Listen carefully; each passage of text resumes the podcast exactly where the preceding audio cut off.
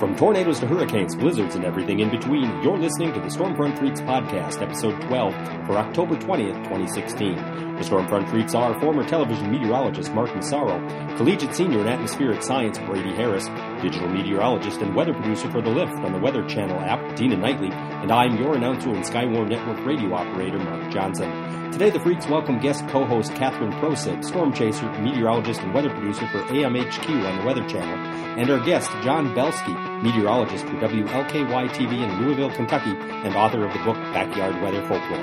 Now, here's the moderator of the Stormfront Freaks podcast, amateur storm spotter Phil Johnson. All right, welcome to the most entertaining weather podcast on your listening device. Uh, this is episode 12 of Stormfront Freaks podcast. We want to thank you definitely for listening. And and actually, if this is the first time that you're checking us out, uh, we really hope that, that you guys have as much fun as we do because uh, we always have a good time. Uh, tonight we got uh, WLKY TV meteorologist and author of Backyard Weather Folklore, John Belski, is going to join us tonight. We also uh, have a discussion about communicating the dangers of flooding and really why Hurricane Matthew waters uh, happen to kill so many. we're going to talk about that a little bit. All right, so uh, our co-host search is still underway.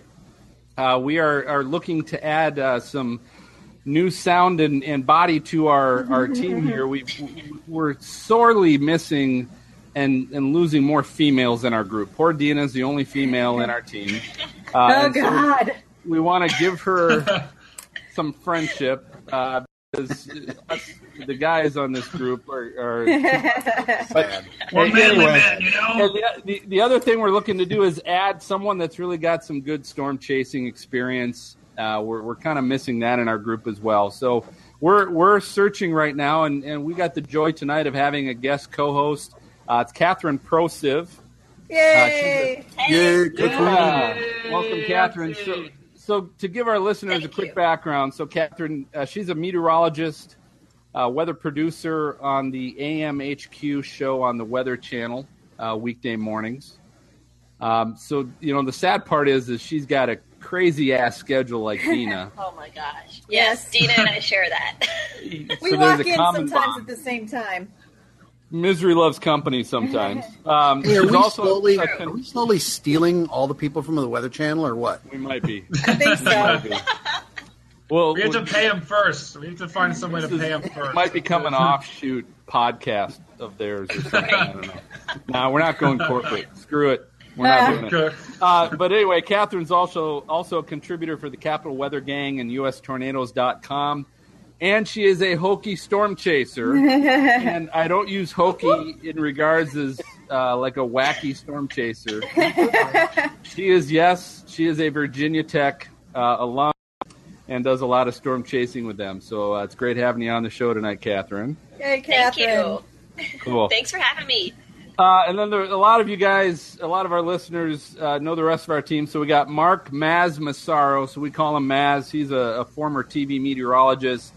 And I, I thought tonight I'd ask everybody what, uh, you know, we've been doing this for about half a year now, Yeah. uh, which, which kind of like seems longer. a little crazy. It does seem longer. but Maz, In a good what- way, tell, though, in a good tell way. me, In yeah, tell way. me, Maz, what's the favorite part of your show so far? What do you like?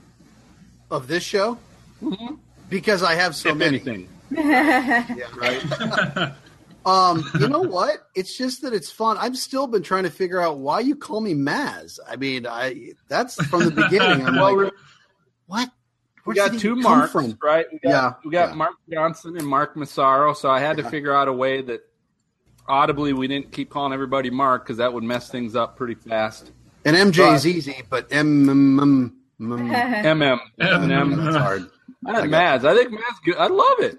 Don't yeah, you love that? You're, you're I good. like Maz. It sounds Maz, super cool. To be honest, I thought I thought that was your name. Honestly, I was. Like, I got to get his name is vanity plates now. It is Vanity- now. and then we got Brady Harris. Brady's a senior atmospheric science student at Ohio State. He's got a big interview this weekend. What's going on, Brady? Good luck. Yes. good Nothing luck. much, guys. Just hanging out here in the Ville, the Westerville. You know. So when's your interview? town. When's your Lima, Ohio Uh, interview? I believe it's tomorrow, if Ooh. I'm not mistaken. Well, you better not. Hopefully, I don't show up and Yeah, really. yeah. Ho- sure hopefully, I don't, hopefully I don't show up and they're like, wait a second, you were supposed to come here a week from today. that wouldn't be good. Eager beaver. That would, that would not be a good first impression, I would say. Well, that's Probably better not. than you sure supposed early, not late. week. Yeah. That's Yeah. far Here's, than here's that. your first Very line. point. Brady, here's your first line. Mr. News Director, uh, would you like me to pick up your dry cleaning too? hey, I'll use that, Maz. I'll take I'll take that right from you. all right? It's all on you. That's the deal breaker right there. Maz, All right, you, and then you speak from experience on that line there. Uh, I cannot confirm nor deny. and then last but not least, we got uh, Dina Knightley. Uh, Dina's a meteorologist Hi. and weather producer Hey, for the Lift on the Weather Channel mobile app. Dina, how you doing? Are you awake? I'm good. I'm with us? awake. I'm I'm you know I sleep in shifts, but this is the shift I'm awake. Shifting one-hour shifts, right? Yeah, No. I think That's we're a in turned our hour. shifts today. All right, last but not least, we got uh, just to give you guys a heads up. Next episode in two weeks, we've got senior meteorologist Jon Erdman of the Weather Channel is going to be our guest uh, in We know two John. weeks. Yeah, John's John's great. awesome. Yeah. so we're we're definitely looking forward to that. But without further ado, let's let's get to the man of the hour, which is what we're here for. Dina, why don't you go ahead and introduce our guest? So this is John Belski, a meteorologist in Louisville, and he wrote the book um, called Backyard Weather Folklore. It's an awesome And- book. I love this book, I and I like. I really, a lot of the stuff in here um, were sayings that you um, hear when you're like growing up. Like I think the one, the red sky at night, sailor's delight. Red Yep, sky in the yep. morning, sailors take warning. I mean, I grew up in the Great Lakes um, in Ohio and grew up on a boat, so these are things I always heard, and um, it was a lot of fun to read these. And what what struck me too was that there were so many different things that you wrote about, whether it was like flowers or birds or dogs or roosters, like this. Yeah, cats. Cats. There's cats and Yep. coffee. I love the coffee one. Um, but but John, this seemed like it took a long time. Like, how long did it take to write this book? Well, it actually.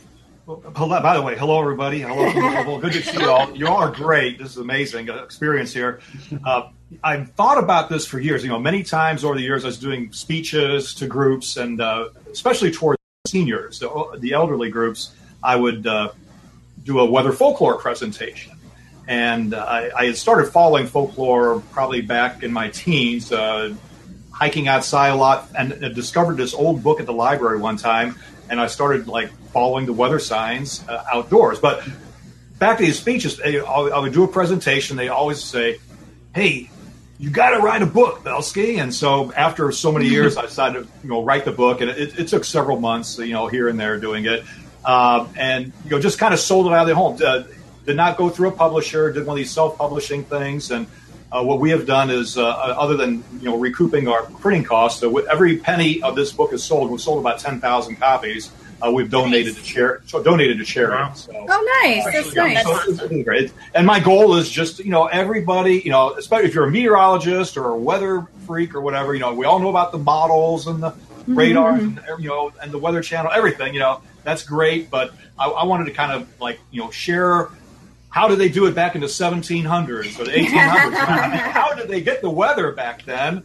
And uh, you know, this was kind of like uh, uh, just a pet project of mine, and I'm glad to share it with folks. Great. And you have a lot of, um, I've looked at your bio. There's a lot of great things on here. You have a regional Emmy for severe weather coverage. Awesome. Thank you Um, very much. The National Mark Trail Award. Um, you were the first meteorologist in the country to present a 14 day forecast. I mean, that's really cool. You- Yeah, uh, so let, I, I want to ask a question Yeah, on that, John. sure. What kind of heat or what kind of, type of crap have you taken for being the first meteorologist to be the 14 day forecaster? Yeah. Because that's And that's, thanks a lot, buddy. I know. yeah, Maz, thank you very much. Or, or should I say Mr. Maz? But uh, listen, uh, no, here's the deal on that. I, I, you know, it got to the point, you know, when uh, the internet came about big, because again, remember, I, when I started my weather career, my first weather job, we had a glass board in front of a map and a marker, and for five minutes you had to draw everything up there, and uh, we had a teletype, and that was it. That You know, was now- aw- that's awesome. uh, you know, but nowadays, you know, it's almost an overload of information. But when you know we started the internet and the phones and everything, you know, everybody could get their long range forecast, you know, on the different sites. But none of the TV stations were saying you know, they'd go out five days, seven days, but it's like, well, if I get on my phone or on the, you know, on, on my desktop, you know, 14, 20 days out, why not do that? So I, I, uh, I, I didn't do a thing where you say, oh, here's the GFS and I'm just taking those numbers off it or whatever. Was, you know, I didn't want to do that. And I kept it general. Like after day seven, I would say 80s and 70s and 60s, kind of the trends. But it, oh, excuse me. Uh, but it, it caught like on. light and dark, and then light. well, you know, we, uh, yeah, we're pretty general. But I was I was at a meeting where we had the, all the meteorologists from our chain uh, together, and the consultants. You know, the consultants were there, and the consultants said, you know, the best thing going right now is Belski's 14 day forecast. Well, the uh, the GMs loved it. But all the you know on air meteorologists they hated it. They and I said, Yeah. it. This is something different. It says because you just can't forecast accurately out there. And I says, well, at least you know you can try. And I think you know if it's available somewhere else, you know my feeling was you had to offer it because uh, they're you know they're not going to get their weather from you. I mean that's I one of the reasons Weather Channel is so successful because there is so much there that you can get that you can't that you either don't have the time on a you know regular weather forecast or or the or the local stations just don't take the time and trouble you know to mm-hmm. offer that information. So. You know, a lot of us still have the Belski dartboard. I'm just saying. Oh, You know, I I, I did that with my snowstorm. Uh, we uh, there was a snowstorm coming, and there, you know, you know how the hype is with the snows, and especially in Louisville, where you know an inch or two is a big deal. Um, and I, I, I had, an outdoor weather studio, so I just set this dartboard out there. So I said, "Here's how we get the forecast," and I threw it. it came out one to three inches, which was the forecast anyway. But man, Oh, my God. The, the guy, the newspaper writer, the TV writer there, oh, he, oh, you, you know, just he was not happy about that. I, you know, I was just having some fun. How did the viewers um, like it? I mean, did they ever give you a hard time? Did they like it? the the 14 day forecast? Yes, yes. Oh, they loved it. Uh, I, I tell you who loved it the most: farmers, uh, Mm-hmm. contractors, people worked outside. Uh, I, I, I would even get uh, calls and emails from people like from the highway department saying thank you, helping us plan ahead. Nice. And you know, even if it wasn't exactly correct, you know, if, if you could alert people that maybe you know 12, 13 days down the road, there's like a major cold wave coming in. I, I think it could help you know various agencies and people uh, you know make their plans accordingly. Again, you know, Yeah. I'll be the first to say you know it wasn't always accurate. I mean, I'd love to say, hey, I was right 100 percent of the time. Uh, you know. We all want to say that. uh, yeah. But Well, uh, only, on, only on April 1st can you say that. Yeah. And you know, Yeah. that, that makes sense. Because Dina, you know, like at the Weather Channel, people love their extended forecast. They, They will do. wait around for that. Mm-hmm. So a 14 day, you can get two weekends worth of planning in there if you want to head out and do a trip. It's great. Right. You we get a lot of um like brides calling. A lot of brides. And Oh, yeah. Oh, yeah, weddings. They're planning Oh, yeah. for the weddings and Sure. stuff. Oh, yeah. my God. A lot of time that's more like six months in advance. So I they're- know. they're nerv- they start getting Crazy. nervous about that far out. But uh, Right. but yeah, but the 14 day 14 day was great. Um, and you know, the thing is, uh, you know, a lot of people that I worked with didn't want to pick up on it, so I, I was kind of left out, hanging on the limb, so to speak. Uh, you know, so sometimes I came crashing down. But uh, but it was good. John, know, you also, go ahead. I'm sorry. go ahead, go ahead. Oh no, you're good, you're good. I was just going to ask. Uh, so, I mean, what what do you think about AccuWeather and their 45 day forecast they they offer, on, or do they still offer that on their website? It's actually Don't now ask a 90 Brady. day. Brady. It's actually Don't now a ask 90 Brady.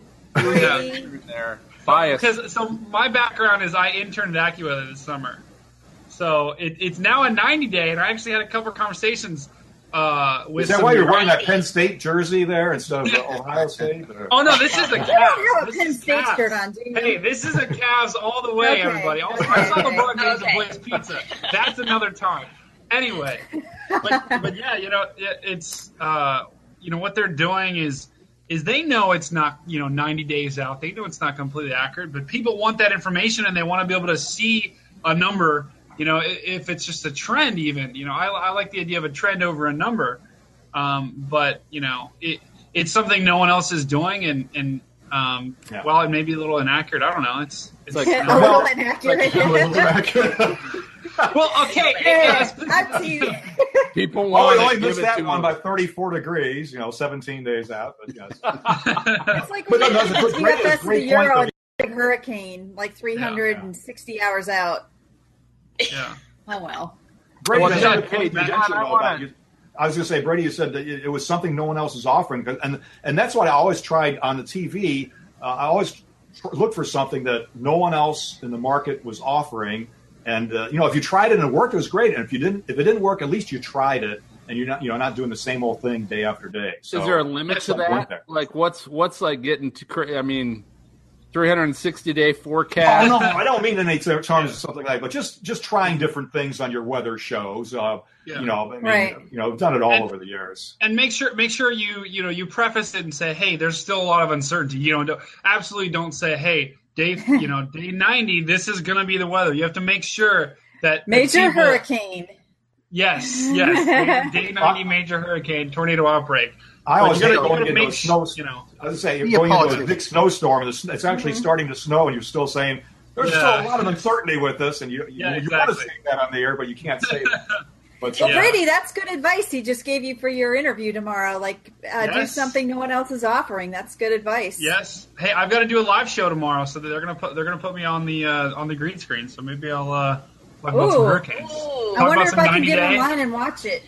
I'll Uh, comment. uh, Can I make comments? Can I make No, I comments? don't think they're gonna. I don't think they're gonna put it actually on the website. They have to hire me before, before they actually put it out. Oh, too bad. Oh, All right, so hey John. John, I've got a que- I've got a question for Yeah. you. You're, you're obviously a a beloved Louisville, Kentucky um, character and and person that that's been there. You've been there what over thirty years? I, I started TV? I started in Louisville in uh, seven nine. Okay. So yeah, 30, Wow. 30 Abe Lincoln? 37 years. Yeah. yeah, that, that was about 11, 12 years before I was born. So Oh, Thank- thank Not you. trying to like put it. Not trying to put in perspective here. I'm just just throwing it out there. Just All right, so I but I want to. I'm going to ask a. I'm I'm going to ask a difficult question because there seems to be Uh-oh. what what happened. There seems to be something that happened between your two stints with WLKY. What happened there? Oh, why did I leave them and go over to Wave TV? Is And, yeah, and then why did you? some odd years? How'd you come back? I mean, something happened there, I, and I just yeah, I want to give know. us a dirt. Give us a dirt. Curious No. minds want to well, know. ba- ba- I'd worked at WLKY for like eight years, was enjoying it, but uh, they the news director, I guess, had been let go, and my contract ran out, and no one had approached me. So I, mean, you know, I was like, I didn't know what was going on or anything, and they said we'll get back to you whenever we're interested in you. And some other out of town prospects came up, which I was getting ready to take, uh, and then. Uh, all of a sudden, I got a call one day. It's like I kind of, you know, you know, how run-ins with management could be. But to make a long story short, uh, at the last minute, Wave called from across town and said, "Hey, look, come work for us, and you don't have to move." So I ended up doing that, and I, I worked there for a while, and uh, decided to get out of the business due to some health issues, and uh, back in it part time now, and back back to my roots. He's uh, back to his roots at WLKY. Cool. So having a good Well, time. good story. Good so story. there's nothing real. Ex- I, I was hoping for some juicy. No. uh, I hate. My putting people under the bus. Saving Don't you have someone you want to put under the bus? He'd pushed Give LKY to number one. So it was time to go someplace else and help them become. That's right. Well, I worked at an NBC affiliate when NBC was like the number four network for at least 10 years. Wow. And of course, I, I leave and then they get The Voice and all these other shows. But uh, I mean, it's, you know, anybody in the business Once knows Once upon a great. time. Yeah, yeah, but I mean, you know, leading into your late news, if you have like a, a one rating, it's like, oh, yeah, you're really going to pull in some big numbers tonight. that's Once when you upon get a crazy. time, that's ABC, isn't it? Yeah, once upon a time, they No, God, just look over that. It's fine. It's fine. All right. Say that in your interview. Uh, yeah, really. Uh, John, there was one Well, the cool good, hey, thing the good thing about Lima is they're all four. They're Fox, ABC, NBC, and uh, C- And Kumbaya So- TV, right? Oh right? wow. yeah, Kumbaya. Hey John, I had one Yeah. question too. I was looking at your bio, and the one thing that looked cool is that you were invited to the White House to meet President Clinton and Vice President Gore for uh, discussion on global warming. Like, how Yeah. did that? Yeah, this this was like back in the in the mid '90s, uh, somewhere around there, and uh, they invited about uh, 50 or 60 uh, TV meteorologists from around the country, and I was fortunate enough to be uh, invited. Uh, I didn't care much about talking about global warming at the time, but uh, you know, who's going to turn down an invitation to the White House? But but they both gave a speech. President Clinton came out, gave a great speech, 15 minutes, uh, and then uh, Vice President Gore talked for like an hour. Um, and you know, and he tried to convince you know there, there was a give and take back and forth.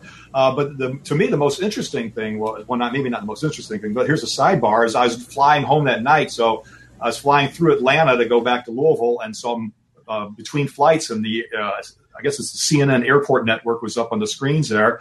And I looked up, and there I am on TV. They, they were doing a story about the the meteorologist Oh, visiting so the president, cool. and they're you know No the crowd, and uh, there I am on TV. Uh, so that was, Wow. that was pretty cool. That happened to me once, but it was America's Most Wanted. So, yeah, yeah.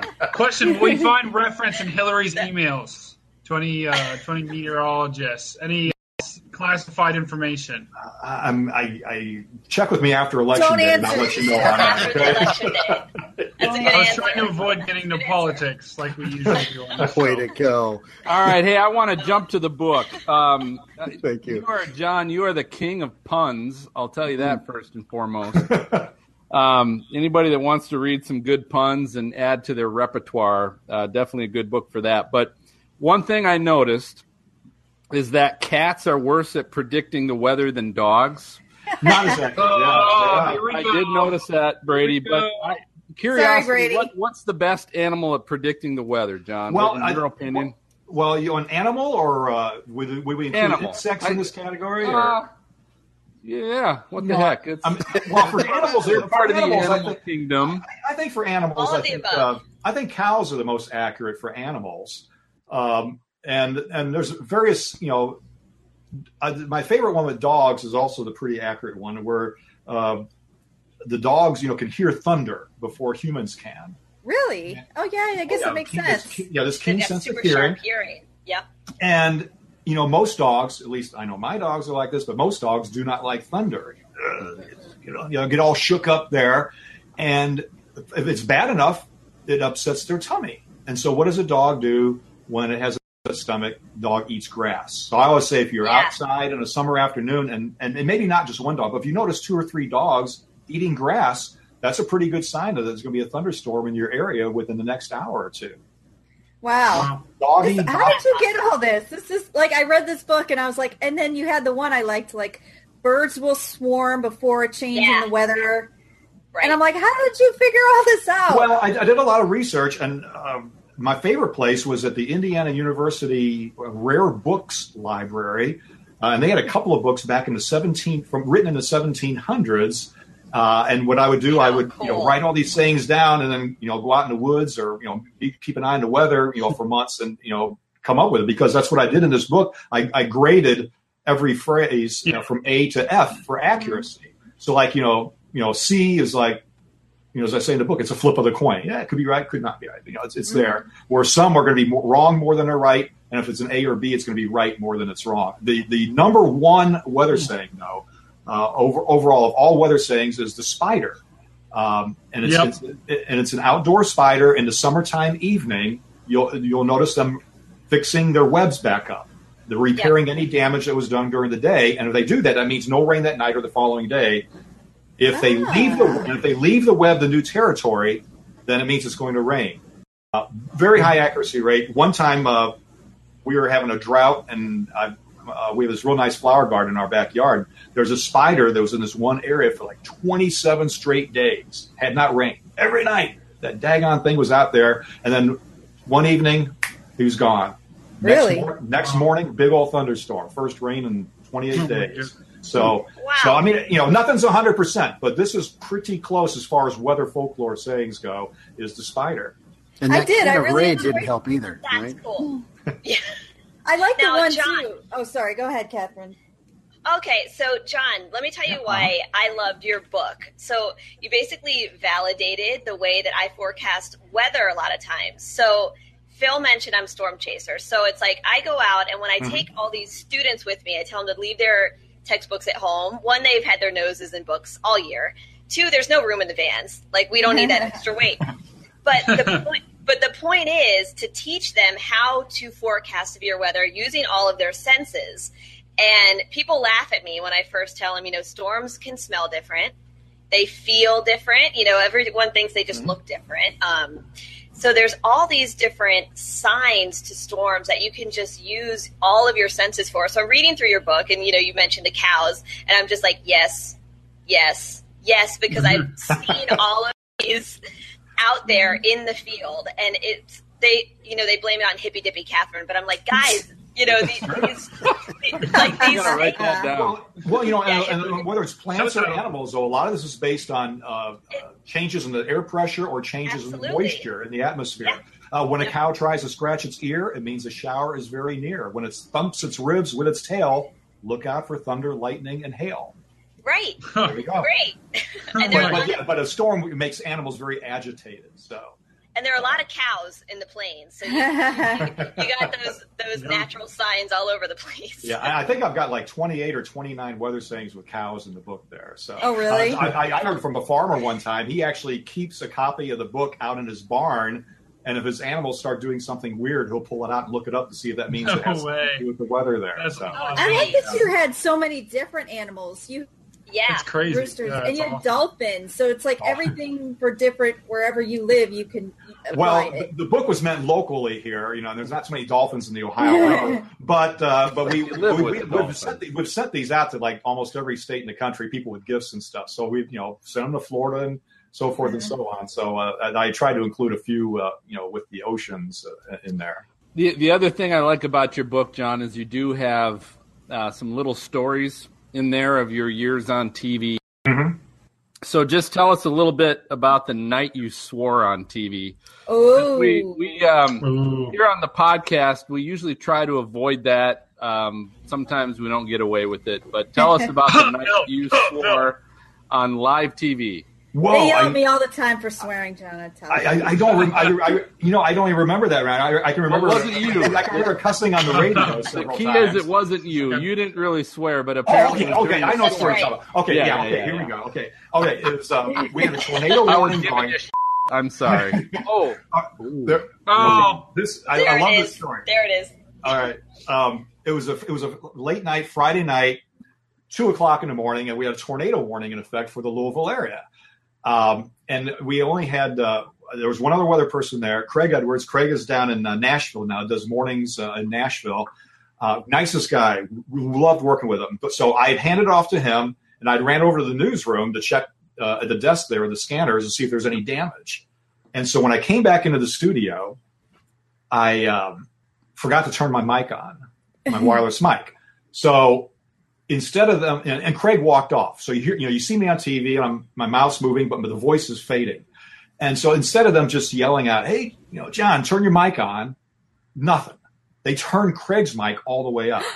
So he walked over next room over, which is the old printer room. Remember they oh go- no! well, the, the, well, the printer that typed out all of our warnings, because again, this is this is back in the '90s, so this is not you know internet days where you got laptops everywhere and stuff.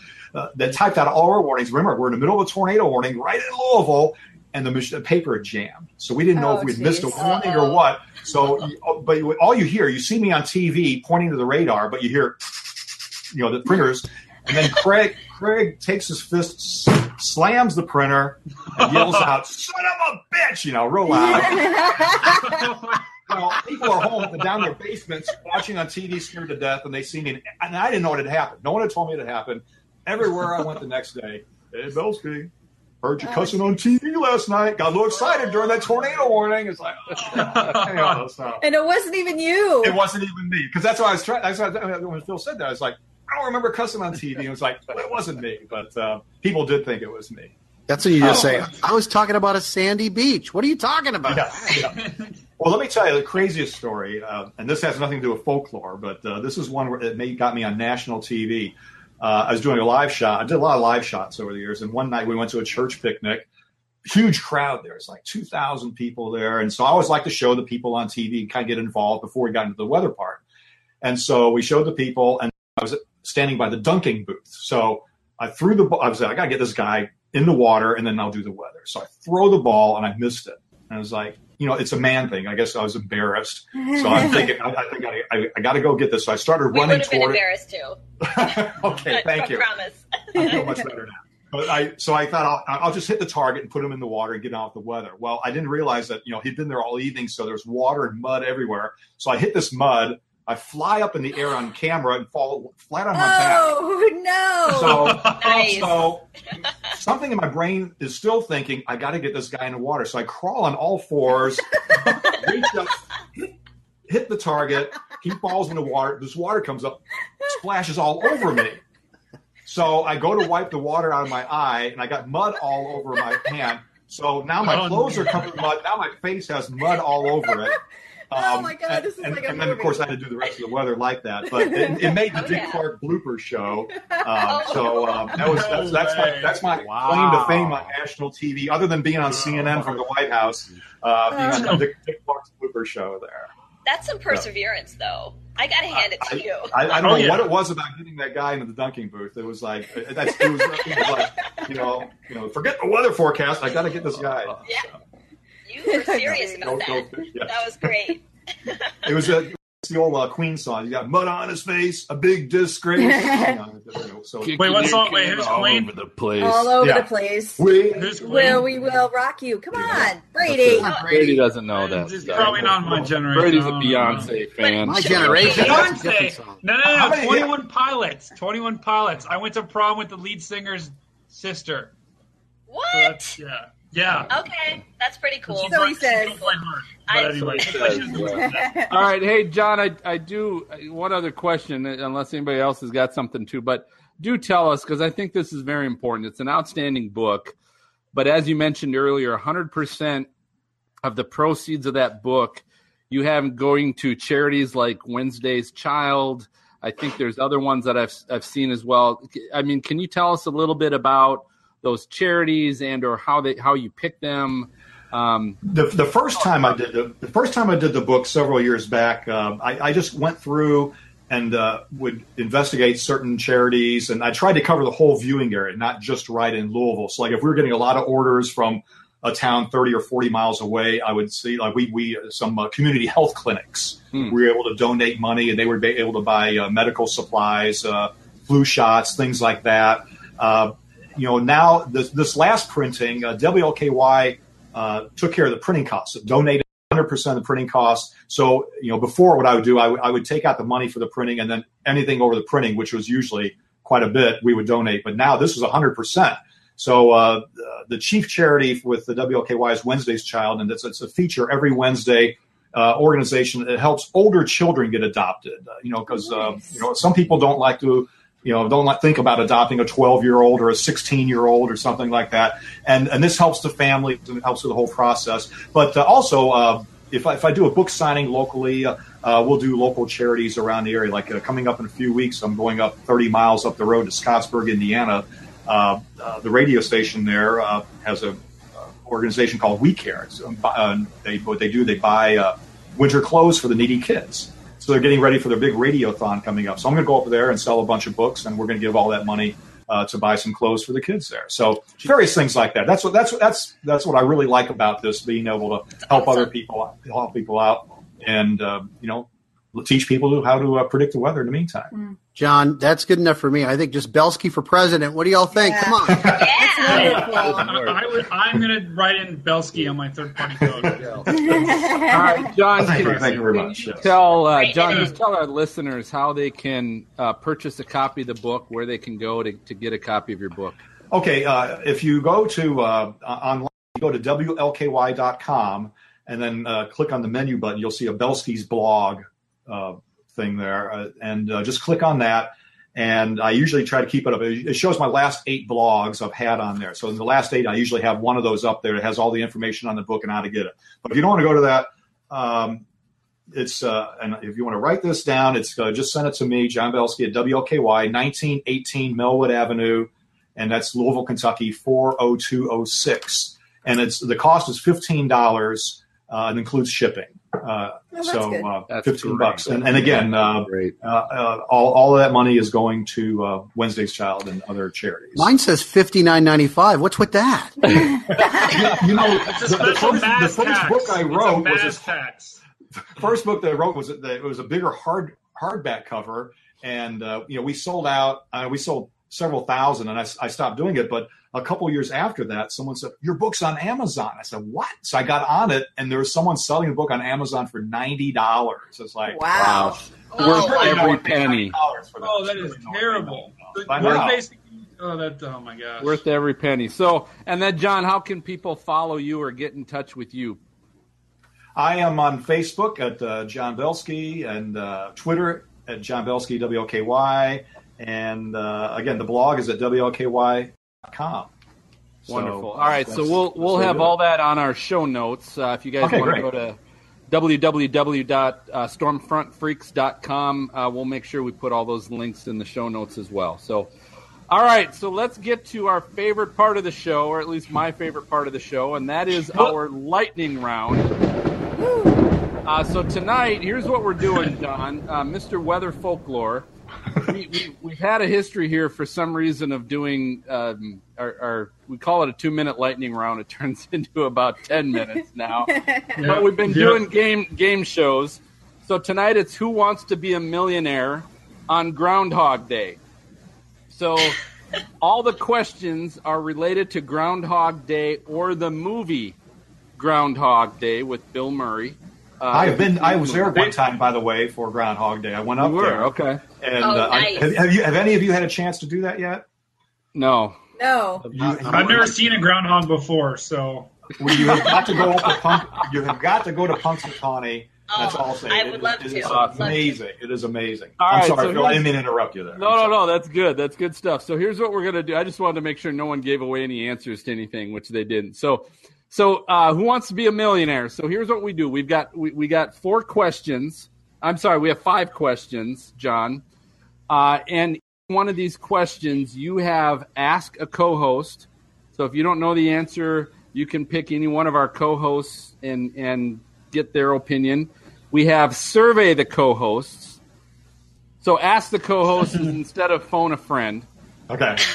Survey the co-hosts is the same thing as ask the audience, right? So we'll we'll have all the co-hosts give their uh, answer, and then you can decide if, if you want it or not. And then we Phil have was 50 up late last night. we, we have 50 50 where I will take two of the answers away and leave you with two answers Ah. to pick from. Okay? Well, I- I've heard the, I've heard this segment before, and I'm very nervous now. because- all right. Yeah, we are too. Oh, you should be. Just wait. Let's bust through this. So the first question, and I put dollar amounts to these, but they mean absolutely nothing. So don't come looking for us for money because uh, we, Yeah, we Phil, make, you, you sold me like a hundred thousand dollars from the first episode. here. All right. So the first question, John, All right. is for a hundred dollars. Okay. Uh, I will I will give you the question and then I will give you the four answers and you pick one, right? So what is the name of the famous weather forecasting groundhog in Punxsutawney, Pennsylvania? Is it Mark, Phil, Dina, or Brady? Well, you know, I, I'd love to get you all involved in this first question. But, uh, I guess I should maybe, maybe I should say, "Hey, Phil, should uh, can you help me out on that?" There. But you can't ask me. I'm, I, I know the Unreal. answers. Okay. So- the answer is That is right. All right. So Yay. Phil, Phil, that question's unfair. all right. Thousand dollars.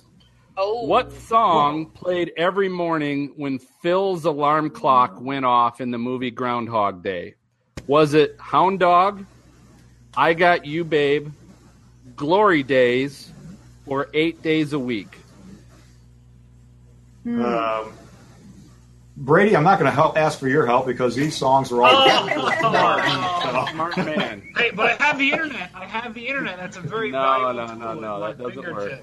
Fingertips. Maz, I think I think uh, Maz, I think you're you're kind of He's of. going a to ask a co-host. here. All right, All Maz. right. They Is it- say we're young and we don't know. Won't find out until. Come on, it's. I got you, babe. I got you, babe. All right, That's so good. John. That's good. And I got your Uh, answer. Maz's answer is I Got You Babe. Are you going to go with that or something I, else? I like that. That sounds right. All right, that is correct. Yay. Oh, I got you. All right. nice voice, job. Maz. So ask a co-host. You have used that up, so you only have two lifelines left. Cher has All just right. called, by the way. She wants to know who was that singing there. We're about feel- the same age. Feel the love. All right, you said that. three more questions. This is the ten thousand dollar question, Whoa. John. wow. Director of Groundhog Day, Harold Ramis, said Bill Murray's character Phil was stuck in Groundhog Day for approximately how long? Was it three months, three years, 30 years, or 300 years? Whoa. I don't know. Catherine, you look like you might know the No, answer. you Am can't. I- You already I can't use it. co-host. Oh, I thought you don't. Okay. You well, got how- two lifelines. You have Okay. 50 50, How- how about and you the have survey? survey the co host. Okay, let's That's do where Sandy Beach works. Just so All you know. So, so you're choosing survey the co host. Yeah, I like that. All right, ask the co-host. So we're going to go around the horn. Uh, the answer the answer is either three months, three years, thirty years, or three hundred years. Catherine. Three months. Catherine says three months. Brady. Three months. So they're all multiples of three. So you never go with the first one. It's going to be the second one. 30. Wait, what's the second one? Uh, three months, three years, thirty years, or three hundred years. Three years. Go with three years. All right. Uh, I'm really confident. You know, it's interesting because he learned to become like this concert pianist. And I don't know if you can do that in three. I was thinking three, but Oh man, that's a great I'm going to point. say I'm going to say thirty. Thirty. Oh, Maz no. says thirty. All right, Dina. Um, that was the one thing I was thinking of because he did learn how to play the piano, but I, I still think it's three months, but I'm not sure. So what's your answer? You got to pick Three one. months. Yeah, Three months. I, I mean, All right. yeah, I can't see them. Dra- yeah, I can't see So them dragging John- on longer than that. Yeah. Two of them, two of them said that he was stuck in that for three months every day. Uh, one said three years, and one said thirty years. What say you? Uh, I'm I'm going to go with the three months. And that would be incorrect. Oh, Um, the correct answer sorry. is thirty No. years, and No! Maz's, Yeah. Maz's thought process was exactly right. As he Wow. you can't be a Nice. concert pianist practicing every day for three months. Wow. So that movie spanned more than 30 years. He was in Groundhog Day for thirty years. All right, I so we're gonna keep knew it was playing. We're gonna keep neither. playing. This is Storm This is just for fun. style. All right, so John, for hundred thousand dollars, there has been only one Punxsutawney Phil. What does he drink every summer to give him seven more years of life? Is it Groundhog Punch, milk, Punxsutawney prune juice, or Straub Groundhog alt beer? Wow. that sounds adventuresome. So the Um, answers again are Groundhog Punch, Yeah. milk, Punxsutawney prune juice, or Straub Groundhog alt beer. Straub Groundhog oh, alt beer. Wow. How can you take two of those off for me there? We can do 50-50. All right, I'm I'm going to take off milk and Punxsutawney prune juice. So it leaves you Groundhog Punch Oh, or shoot. Straub Groundhog alt beer. Well, This, this know- is the folklore of Punxsutawney Phil. well, you know, Pennsylvania is kind of a beer drinking state there, so I'm going to go with the the the, the, the other one, the alt Straub beer Groundhog whatever. alt yeah, beer? Yeah, yeah, Okay. I'm going to go with that. Straub Groundhog Alt Beer is a real beer, uh, craft beer made up uh, up in Pennsylvania. However, that is not the correct Oh. answer. Oh, It is Groundhog Punch uh, because Groundhog Punch has been along, uh, around for many millennia uh, as opposed to. And the censors would not let you say beer on TV probably back Yeah, then. can groundhogs right, drink that's right. beer safely? Yeah, probably not. All right, last one. So this is John. This is all for pride. Uh, this is the million dollar question. You have no more lifelines left, by the way. Uh, how this? So this uh, back to the movie. How many full or partial days were actually depicted in the film Groundhog Day? So how many? How many partial or full days did we actually see in the movie? Was it eight days, fourteen days, 26 days or 38 days? Oh my god. So, So eight, eight- 14, 26 or 38? eight seems too short, and then the the other last one seems too long. So I'm going to I'm going to say 20, 26. 26. All right, just for kicks and giggles, Dina, what do you think? I'm gonna Brady's say going nuts here. I think. just because it 26. get repetitive in a movie. Yeah. How But I'm many did you guessing. say? 14. 14. 14. Okay. Brady, 26 all the way. 26. Maz Yeah, I'm thinking 26 also. and Catherine. I I think I'm going to go with 14 because Dina backed me up on the three months. So Thank you, Catherine. We're so wrong. you guys, you guys all got to get your copy of Groundhog Day out and actually count the days, and it will come out to 38 partial Wow. or full days, Wow. and that includes the day Yeah. that he drives Punxsutawney Phil off the cliff. Don't drive angry. Yeah. Yeah. Don't drive So angry. how long is this movie? I don't know. It was 38 30 days. years. It spanned 30 years. There's 38 full days. I mean, that's, that's well, or absurd. partial. Like some of those Yeah. days, you just saw a little blip of something. wow. You know, it was during the montage. that Hey, let me throw movie, in, but- let me throw in a bonus question here. It Oh, was boy. not filmed in Punxsutawney. Do you know what city that was filmed in, Um, Phoenix. Ooh. or state, or is it even the state? yeah, it was state was. Um, Uh. yeah, I just saw that today because this I put this whole thing together today. Uh, and that here's what I do know is they actually on the corner, the street corner, Uh-huh. where Bill Murray kept stepping in the hole, in the water hole. They have on both corners where uh, uh, the character Phil comes and the character, um, Bing. yeah, what's his name? Ned Ryerson. Ned. Ned. Oh, they yeah. have signs. They have signs on the street corner that says Phil's corner and Ned's corner. But yeah, I forget what city it was. It's uh, Woodstock, Illinois, uh, which I think is Woodstock. isn't that isn't Wow. it near that's near uh, Rockford, I believe. Oh, okay. So there you go. More uh, useless trivia. Uh, Good. Hey, All right. John. John, before you go, because Yeah. you, you definitely have to get together with Al Roker. Have you done that yet? I have met Al a couple of times. I met him at the White House, and then he was in for Derby. Oh, let me tell you a real quick Al Roker story. The first, you know, ABC had the Derby for years and years. Okay, it was the first year NBC had the Derby, and so they were sending uh, uh, Al in to uh, do the weather on the Today Show in the morning, and they sent him, and he was going to be on my eleven o'clock weather the Thursday night because Friday, the day before the Derby, he was there to do the Today Show.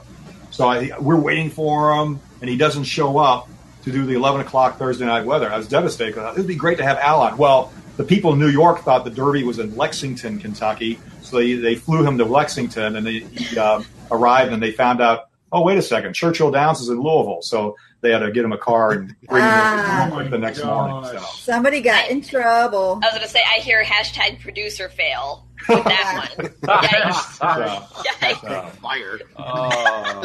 Yeah. All right. yeah, well, Al, Al was great. I worked with Willard before. Willard is unbelievable to work with. He was, uh, for those, uh, Brady, I don't know if you remember Willard or not, but he was king of the morning weather uh, you know, back in his heyday in the 70s and 80s there. So, and then Al came along. And, and now, who who's considered the big weather person in the morning now? I still think it's Al. It's still I Roker. still think, Yeah. yeah. I mean, It's here Al. I am. I, I do the morning show on the Weather Channel, and I even still think of Al. And you know, he's NBC family, so that's okay that I'm saying that. And then I work with, you know, I've had Sam Champion, and now I've got Jim Cantore and Stephanie Abrams. But yeah, I think Al. I still Yeah. think of Al. It's Al. Well, I saw Yeah. I saw Sam yesterday, by the way, on, on live with Kelly, and uh, Yeah. Uh, he's one of Yep. the finalists to be the co-host. One of the friendliest guys you ever meet. I love Sam, and uh, I, I'd love to see him back doing weather somewhere on one of those network morning shows if he can do Weather Channel. So, He's never oh, had a bad oh, day. oh, I saw that. okay. I do love Al, though. Yeah. I Let's love Al. Oh, yeah, He's Al's great. genuinely Al's a great. nice guy. I've worked with him on Wake Up with Al, and I've worked with him on the Wake web. up with Al. That's right. All right, That's name right. dropping. Yeah, Dina We're worked with name him a dropping lot. now. Yeah, All right, she so was. let's we're going to take a break.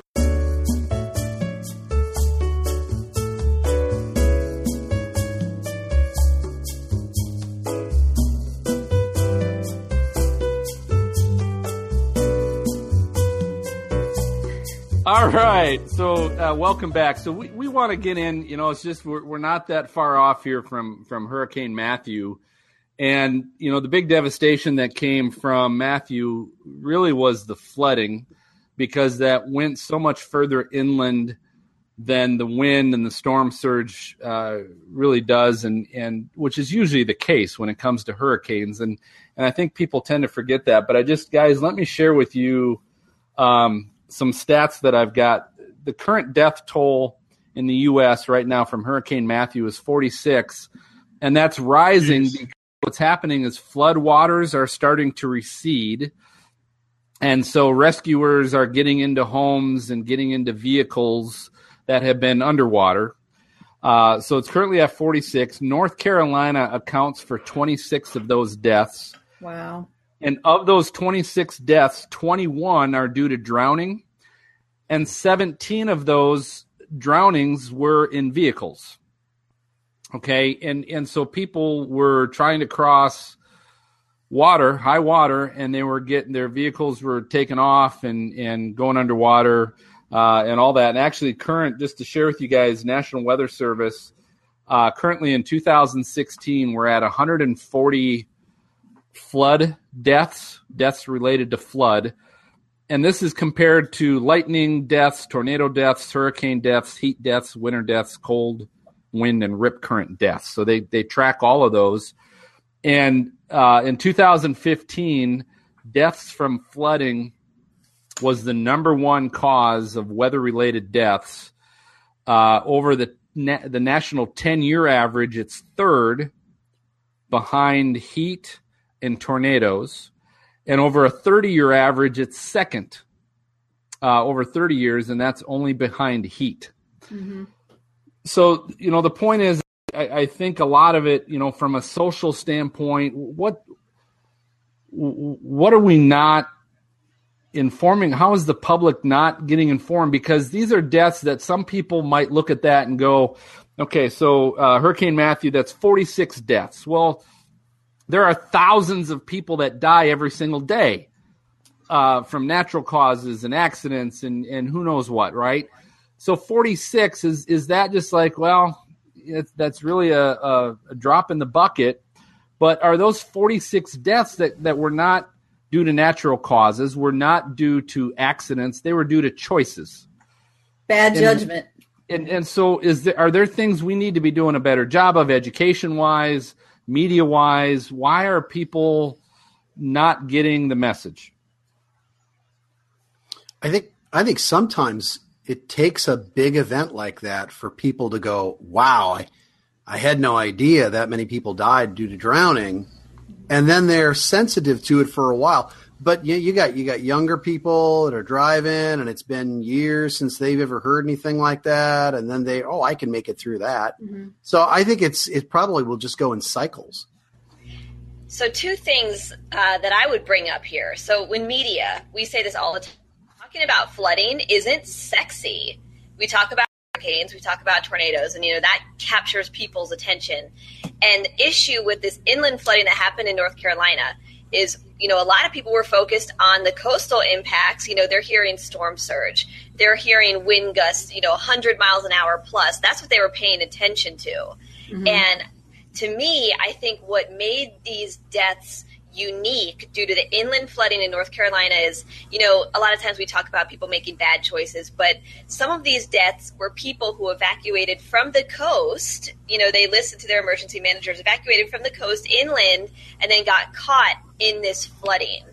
So that really stands out to me on what made this event unique. And honestly, I still think 46 deaths is way too many. It's, it's way, way, too many. Too many. Because yeah. people still don't believe anything until it's happening we could tell them a hundred times. Yeah. there's flash flooding there's flooding. They want to see if the forecast cone is going to change because maybe i don't have to leave. And i look at it like it, if it was me and if it was my family would i get out? Yes. And people think we overhype. And we tell them in the media in every platform whether it's television whether it's digital whether it's everything you can think of they are told. But i think sometimes people think that it's not going to happen to them um, most of the deaths are usually in a car, so they try to cross places they shouldn't do it. Um, it's just I I don't know how much more you could tell people. I think they get desensitized, and Catherine's right. When you talk about flooding, unless you show some great video or show something where people can relate to it, they're like, it's not going to happen to me. But don't you think that was lacking, Dina? I mean, don't don't you think that as we were preparing for Hurricane Matthew, we weren't showing past flooding videos and photos and saying, "Hey, here's what could happen inland. Here's what could happen even on the coast." Because um, everyone's used to seeing the sexy palm trees blowing like mad and and, right. and again associate it to wind. I think it just depends on what they're watching. I think we do show a lot of stuff, but you know, we we have to say, "Hey, here's file footage." Of another storm with flooding, but you don't have like you may not have the actual. If you're living in North Carolina, maybe all we had was um, something in Florida or Haiti, or and then the, if it was in Haiti where it's really bad and thousands of people died, be like, oh, that's Haiti. So I sometimes I think people either don't want to realize that it's going to happen, or they think we're over dramatizing it. I, I just I don't know what I mean. Is being part of the media, I don't really know what else we can do. Yeah, You Dina, some I it- think. Yeah, go ahead. Go ahead. No, I was just going to say, do you think part of it's just human nature where they say it's not going, it can't happen to me? I mean, I agree, John. Yeah, that, I mean, that's, that's got to be a certain part right there. Yeah, I think I think of- another aspect I think another aspect to this as well is, you know, I've experienced you know when I'm in a car and there's you know f- floodwaters in front of me, you know sometimes I don't know how deep it is, and I, I'll admit I've driven through, and my my car hasn't gotten stuck or anything. So I feel like we we not only have to do a better job of preparing before and, and trying to inform them before, but but during, you know, I think we need to do a better job as meteorologists, and maybe not as meteorologists, maybe as city planners or as emergency managers to you know, you know, close off some of these roads that we've deemed unsafe to drive on, to not let people get on those roads, or to have some sort of some sort of app or or something like that that identifies roads that are underwater that if you drive on them they'll be unsafe. Because I feel like a lot of people when they go to these roads, you know, they can't. They're not going to get out and pull out a measuring stick and say, "Hey, this road's unsafe to drive on." So I think I think that's also another area that we can improve on is is giving some of these people more tools to understand, hey, you cannot drive on this road. It is dangerous. You need to turn around and don't drown. Well, I posted a video on uh, my Twitter page here, and I forgot where it was from, but it was a drone that actually took a picture uh, in the Carolinas that a, a bridge had been washed out, and it was it was phenomenal video because the drone can go just about anywhere, right? And it's just Yeah. the, the pictures in HD were just amazing. It got down to the water level. I got to see how high up the bridge was, and you're like, Hashtag gosh. episode 11. Right. Yes. And so yeah, and so you look at that and you're like, well, they didn't realize that bridge was going to be washed out. I'm sure they thought, Yeah. oh wow, you Yeah. know. So when it happens, it's tough to like, well, hey, the bridge is out. You know, it, it's, Yeah. it's some people are always going to get caught on it. Mm-hmm. And and I'm gonna guys, I'm gonna bring up there. There's a great. There's actually this is a great website in general. It's actually called the weathersocial.com, but it's the WX Social. So if you actually look it up, it's the WXSocial.com. And there's just some great articles and blogs on there. I, I find that very uh, intriguing and outstanding. However, there was one by Josh Ekus. I don't know if I got his last name right, but it's called Fine. Water doesn't scare you. How about ten thousand dollars? And so he goes on in the article, uh, and I shared that with some of you guys. I don't know if you looked at that, but some of it he says research has shown that people need pictures or video of a specific hazard in recognizable locations to fully evaluate danger and take the proper action. He also said that meteorologists and social scientists fear that for most, and this goes along to what Catherine was talking about, water just isn't scary enough. Flood doesn't carry the same dread factor as a hurricane or tornado. And so I, I think, guys, I think it's very, this is a very visual thing. Okay. What, what are people used to seeing or remember seeing or hearing about? And I'll be honest with you, and I know we got a lot of media people here in our group tonight. Personally, I, I really don't think we did a good enough job in the media, which is where most people, let's be honest, that's where they're getting their information. I don't think we did a good enough job of emphasizing the flooding um, danger in, involved by showing past video, by uh, past footage, Dina, like you talked about, file footage, by talking about things like. Um, he goes on in the article. Josh talks about most don't compute that six six inches of water can knock over an adult, and one to two feet of water can float most cars and trucks and I just I, I don't know visually that we scared people enough because we guess what, Catherine, we got to make flooding sexy. We got to make this sexy in order to make sure that it becomes a danger. And I just Yes. don't know that we made it sexy with Matthew. And So I think that's part of our problem. And this was you know i, w- I worked uh, 12 days straight for matthew you know from its inception at the low latitude i was on air for the atlanta on Haiti and then it hit Cuba, Bahamas, and you know, there was a lot of emphasis on landfall. So the day it, it scraped up Florida, remember the eye wall never made landfall in Florida. But Yep. there was so much emphasis on is it going to make landfall? Is it not going to make landfall? That there was so much time spent on that. The next day was when North Carolina was going to get the heavy rain event. And so, you know, a lot of people said, where was this forecast? We had it the whole time. You know, we were Yes. showing that that preset forecast, you know, 12 inches plus possible. But a, a QPF forecast, people, you know, are that's not sexy unless you show them video. What does 12 inches of rain in six hours look like? Coming know, down we a have- mountain. Mm-hmm. coming yeah and and rushing down a mountain. And i think with flooding there's also this interesting juxtaposition. We call it flash flooding but yet it it goes from flash flooding which is fast to what we call a slow motion disaster.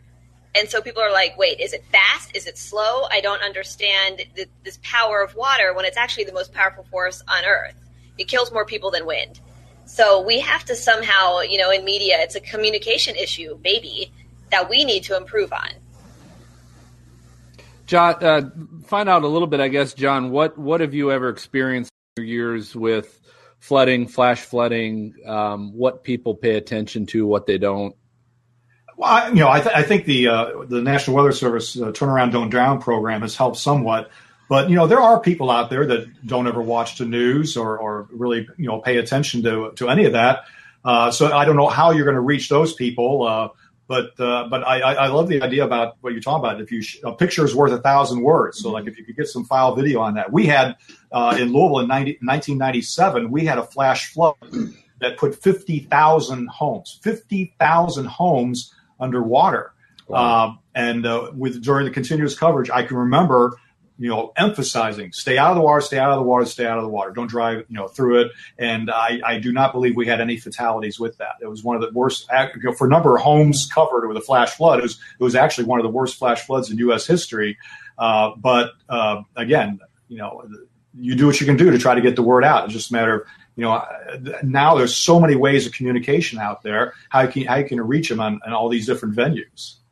Yeah, I also think I also think you know off that point of media, um, I think it's not only during the disaster, but in the years prior that you, as a meteorologist, develop a reputation as being as accurate and as honest with the public as possible, so that they, you know, when you when you give these some of these dire situations where their lives are actually in your hands sometimes you know, it's very Right. important that, that you know that, that you're a trusted outlet. And I think you know, John, in that case, you know, you were a trusted outlet, and those people listened to you. And I think that has a huge impact on people. So I think uh, as people in media, you know, they, they very very much need to be careful about you know Oh, yeah. because obviously ratings it, it's very hard in a, in a ratings driven market to to not you know maybe hype something up that shouldn't be hyped up. Um, so I think it's very you know it's very crucial that people in the media that can can develop that kind of that relationship.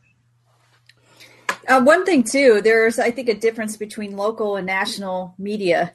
Uh, local people, I think, get to know you a little better.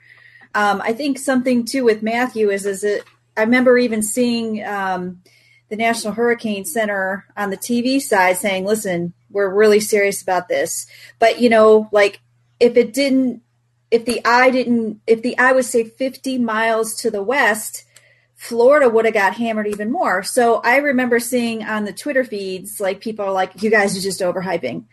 I'm like, listen, this was a pretty good forecast. And we showed, um, like Catherine said, the QPF maps, which is the precip forecast. And you do, you see these like 12, 15 inch rainfall totals. But unless you live, like, say, unless you're in North Carolina, you're not going to be able to relate to what happened in Florida or Haiti you're going to want to see something in North Carolina. And when was the last time you had a hurricane in North Carolina? You may not have file footage and it might not have been as bad. Or, um, you know, like say you're younger and you've never experienced that. Like I'm just making up, um, like say you uh, look at an old hurricane file footage. Maybe you do have it maybe somebody who's old enough and still lives there goes, Oh, I remember that. Okay, I'm going to be careful. But somebody who's like younger, who's never experienced, like, Oh, well, they can't relate. People just cannot relate. You know, this is the the anniversary of the big Thompson Canyon flood out in Colorado was 40 years ago, like a couple months ago. There's 144 people. They, you know, Denver still does stuff on that. You know, remember, remember, remember. Um, and there's some places that just haven't experienced those disasters. So you're right. If it's a locality, well, when it happens here, then I'll pay attention. hmm Yeah. Well, and here's the other thing in the article uh, Josh goes on to talk about is if, you know, because he says, fine, if the water doesn't scare you, how about your pocketbook? Because here, here was his point. He ended the article saying, should the driver of a stalled car make it off of a flooded street unhurt, you know, with their life? Um, they actually they walk away. Okay, praise God, good for you. But the owner of a small to medium vehicle stalled out in floodwater can expect to pay seven to ten thousand dollars out of pocket, or file through insurance and then risk the right hate, uh, the the rate hikes they get uh, through their car insurance company. So if the water is not going to scare you before you drive across that little mini river, okay, then then look at it as hey, there's there's a an accident about to happen, and I can actually choose whether I want to be in that car accident and risk losing my vehicle and the money involved in it, um, or I can choose to turn around and walk away. So maybe we got to hit them with their pocketbook. Um, maybe that's the risk. I don't know. I think that's a great angle, Phil, and I'm going to use it. I'm going to use it because I think that until you start uh, making people pay up, because then you see, like a lot of times, emergency managers say, "Listen, we may not be able to get rescue workers out to you, so don't do it." And then you see video later of, like, I know we had some in Matthew of a woman. She was, they were trying to rescue out of her car, and she had a kid in the car too. So you do see water rescues and things, but I think I, I like that. I'm going to use that with the money because sometimes money talks. All right. Well, so uh, we we want to hear what you guys think, our listeners. You guys can comment by email at questions at stormfrontfreaks.com, or you can also comment on our Facebook or Twitter accounts. Uh, we always like to try and share some of those on our next show. Uh, we're going to go ahead and take another break. And uh, when we come back, we are going to hit our weather fools and our weather resources.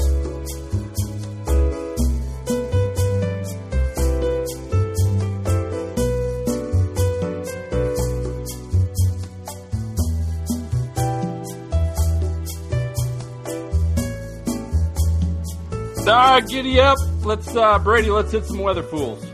All right, guys, it's time for everyone's real favorite part of the show, Weather Fools, uh, where we talk about some silly things someone did uh, this week or the past week in the weather world. Dina, let's start with you.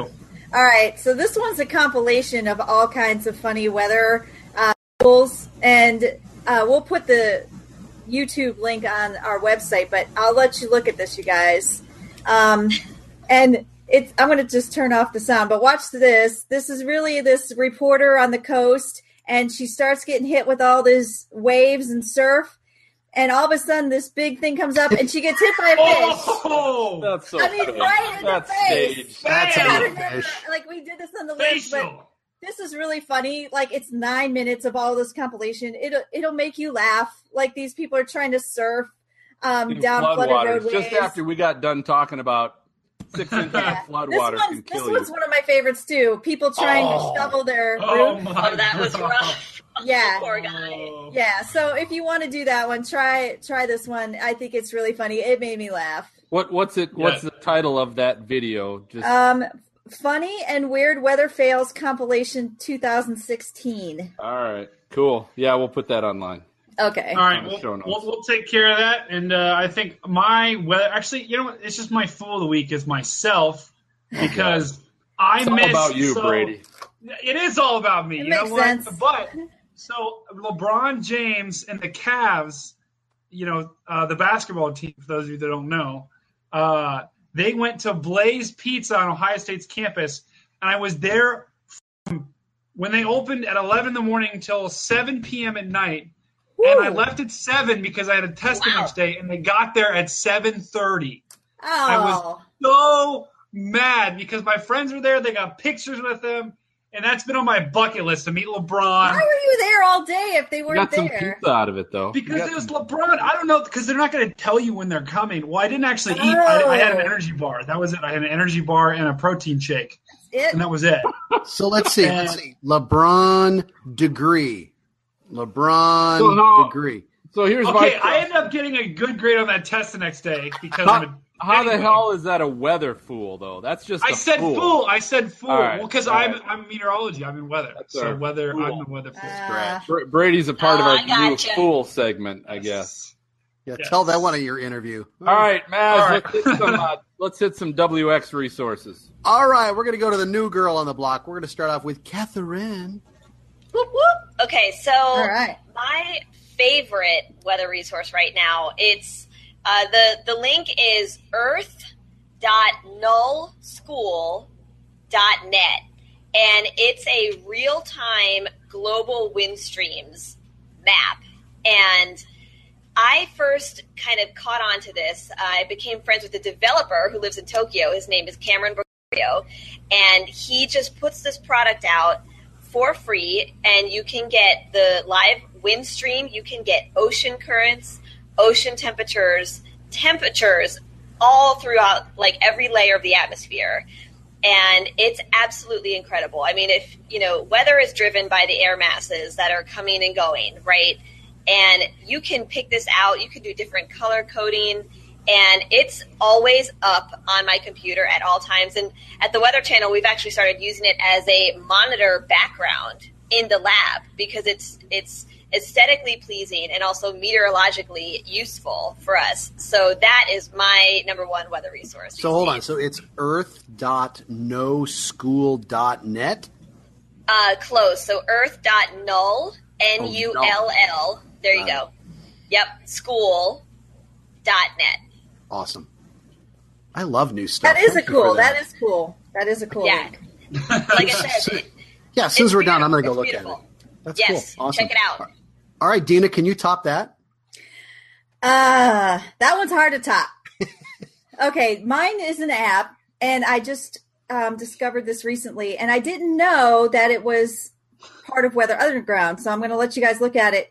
It's called the Living Earth app, and if you look at it, you Love can this. um, yes.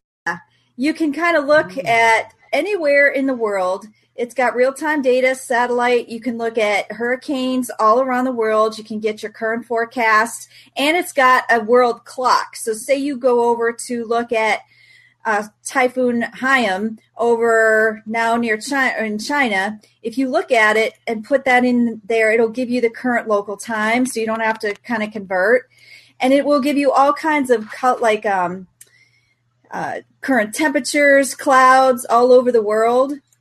And you can see like humidity, wind, temperature, clouds, the high. It is so cool. And what's neat too is that it'll give you like at night. You can see it at night. Um, I like it. it. It's one of the ones that I actually forked out a couple bucks for. I think it was like three ninety nine. And I'm I usually try not to you know spend money on apps because you can usually find something for free. But I love that. It, it is really cool, and it does have little uh, things that will pop up on your screen if you want them to. Like I have hurricane things that pop up on it, like oh, Typhoon Haiyan now upgraded to Super Typhoon, so I actually see it really quickly. So I I really like it. Um, just uh, check it out through. I think you can get it in Google Store, but I bought it on my iPhone at the App Store. It's called Living Earth. So you think you can get it not not just iPad? And, and Um, yeah, you can get it on. I think you can get it on other platforms as well. Um, but Says I- the guy with the phone that caught on fire last week. No. Oh, rip. Oh, Samsung. Oh, sorry. yeah, sorry. Not trying to start a loss or anything. I love Samsung. But All right, very cool. Anything else on that? no, but it's fun. It, you can look anywhere in the world. Um, you could see real time, like you could see the. Um, I like looking at the hurricane stuff because you could just see how huge it is, and it's great imagery, great colors, everything. Awesome. And Dina's going to pick up the first year for us, right? So Phil, Yeah. oh, uh, yeah, Thanks, you- Dina. Okay, yay. Phil, do it, man. Take us home with your last one. All right. So uh, my WX resource is an iOS app. Again, that might be something they have for Android, but I, I don't pay attention to that platform.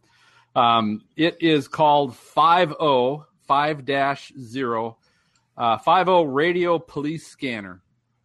And what's neat about this is uh, for those that don't, unlike Catherine, uh, those of us that don't get out and have a chance to storm chase on a regular basis, uh, it's it's a really neat app where you can pick up. Uh, you look up what state, and then you look at the county, and you can pick up a lot of the uh, county uh, sheriff police radio. You can pick up a lot of city police radios. So if you see a storm uh, out in the plains somewhere in Kansas uh, what I like doing at times, uh, if I have the time, is I'll pull up, obviously, pull up the radar, take a look at the radar, but then in the background, you can play the police scanner uh, where you can hear the chatter of what's going on, where they're reporting, where they're seeing damage, where where they're following the tornado, that kind of stuff. It's kind of neat to hear real time uh, what's going on, and that is a you can get it as a free app, but you can also get the pro version uh, I just looked today; it was three dollars and ninety nine cents. The Pro version just has even more um, scanners, police scanners that you can pick up and listen to. But it's a great thing for our armchair chasers. What's the link for that again? Uh, I don't have a link necessarily. Again, we'll throw it on the show notes on our website, okay. but uh, it's called 50 5 0 Radio Police Scanner. Awesome. Hmm, that's cool. cool. Yeah. Good stuff. All right. So, yeah, we'll post all that on our website, uh, stormfrontfreaks.com. We'll put that in the show notes, all those links. So, feel free to take a look at that, and we'll put all those resources there for you. Uh, I'm going to finish with some uh, listener questions and responses over the last couple weeks. Uh, this first one from Joseph K. Uh, he sent out a tweet. He said, I'm behind in episodes. Has Stormfront Freaks discussed the Waffle House Index? And he was referring to Waffle Houses that were closing in Florida during Hurricane Matthew, and yes. the fact that yep. Waffle House is usually one of the last to close during severe weather and so apparently, it's a good way to track how severe the storm is really going to be. yep. If you track which Waffle Houses are closing. Oh yeah, oh, it's it's it is legit. And for Dina and myself, uh, Georgia has the most waffle houses per square capita or whatever. so they're house. they're everywhere. Yeah, I love them. The first time I, I ever went here is when I came to visit Atlanta before I took this job. I'm like, what is Waffle House? And then they offered me grits. I'm like, your love. Don't ever get the steak. Don't ever get the steak. Oh, Word really? of warning: I got I got the steak a couple times and I almost died with with several cases of food poisoning. So oh, don't wow. ever get this. Okay. Okay. I don't know who Yeah. sells the Noted. most steaks out of any restaurant in the United States. Waffle House. They probably What? throw away the most steaks. Yeah. Wait, they sell the most? They sell the most. How Yeah. have there not been like fatalities? Like I don't understand that. It's just you. You attract it. There goes our Waffle House sponsorship. Yeah, no kidding. All right, all right. And then the second, the second was uh, Clayton Stiver, who you guys know is a former guest of ours. Yeah. Uh, he sent us a tweet. Uh, said, "Hey, it was glad to see another Central Virginia TV meteorologist made it on the show." And he was referring to uh, our guest Aubrey Urbanowicz, who was on with us. I think it was like episode ten. Yeah. Um, uh, she was on, so uh, it was nice to see uh, Clayton still following us after all these years. Thanks, So Clayton. One big, For all these one big happy years. family. Feel the love. Oh. All right. Love So that does it for this episode of Stormfront Freaks podcast. We want to thank you for listening. Uh, if you like the show, uh, we want you to tell a friend and give us a review on iTunes or Google Play. Uh, but also, if you didn't like the show, then just go ahead and tell us. Uh, but give us a review Yeah, anyway. just keep it to yourself. Yeah, tell, yeah, keep it to yourself. Or just just tell tell Phil. If Phil you haven't heard tell someone. Tell us if you didn't like it.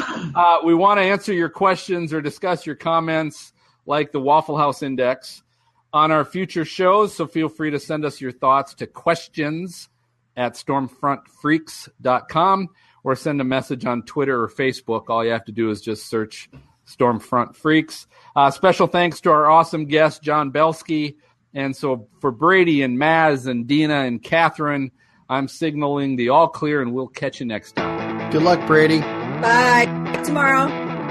Thank you for listening to the Stormfront Freaks podcast. To subscribe and be notified when new episodes of our bi-weekly show are available, you can go to iTunes, Google Play, Stitcher, or TuneIn Radio and search for Stormfront Freaks. If you would like to contact us with questions or make comments about the show, shoot us an email to questions at stormfrontfreaks.com or follow us on Twitter at stormfrontfreak. We'd love to hear from you. For show notes, additional information about this episode, as well as past and upcoming shows, videos, photos, and more, visit our website at stormfrontfreaks.com. While you're there, check out the interactive radar provided by our friends at zoomradar.com, providing interactive weather content for web, mobile, and digital displays at cost-effective prices, zoomradar.com. And don't forget to follow us on Facebook at facebook.com slash stormfrontfreaks. Join us next time and tell a friend about the Stormfront Freaks podcast.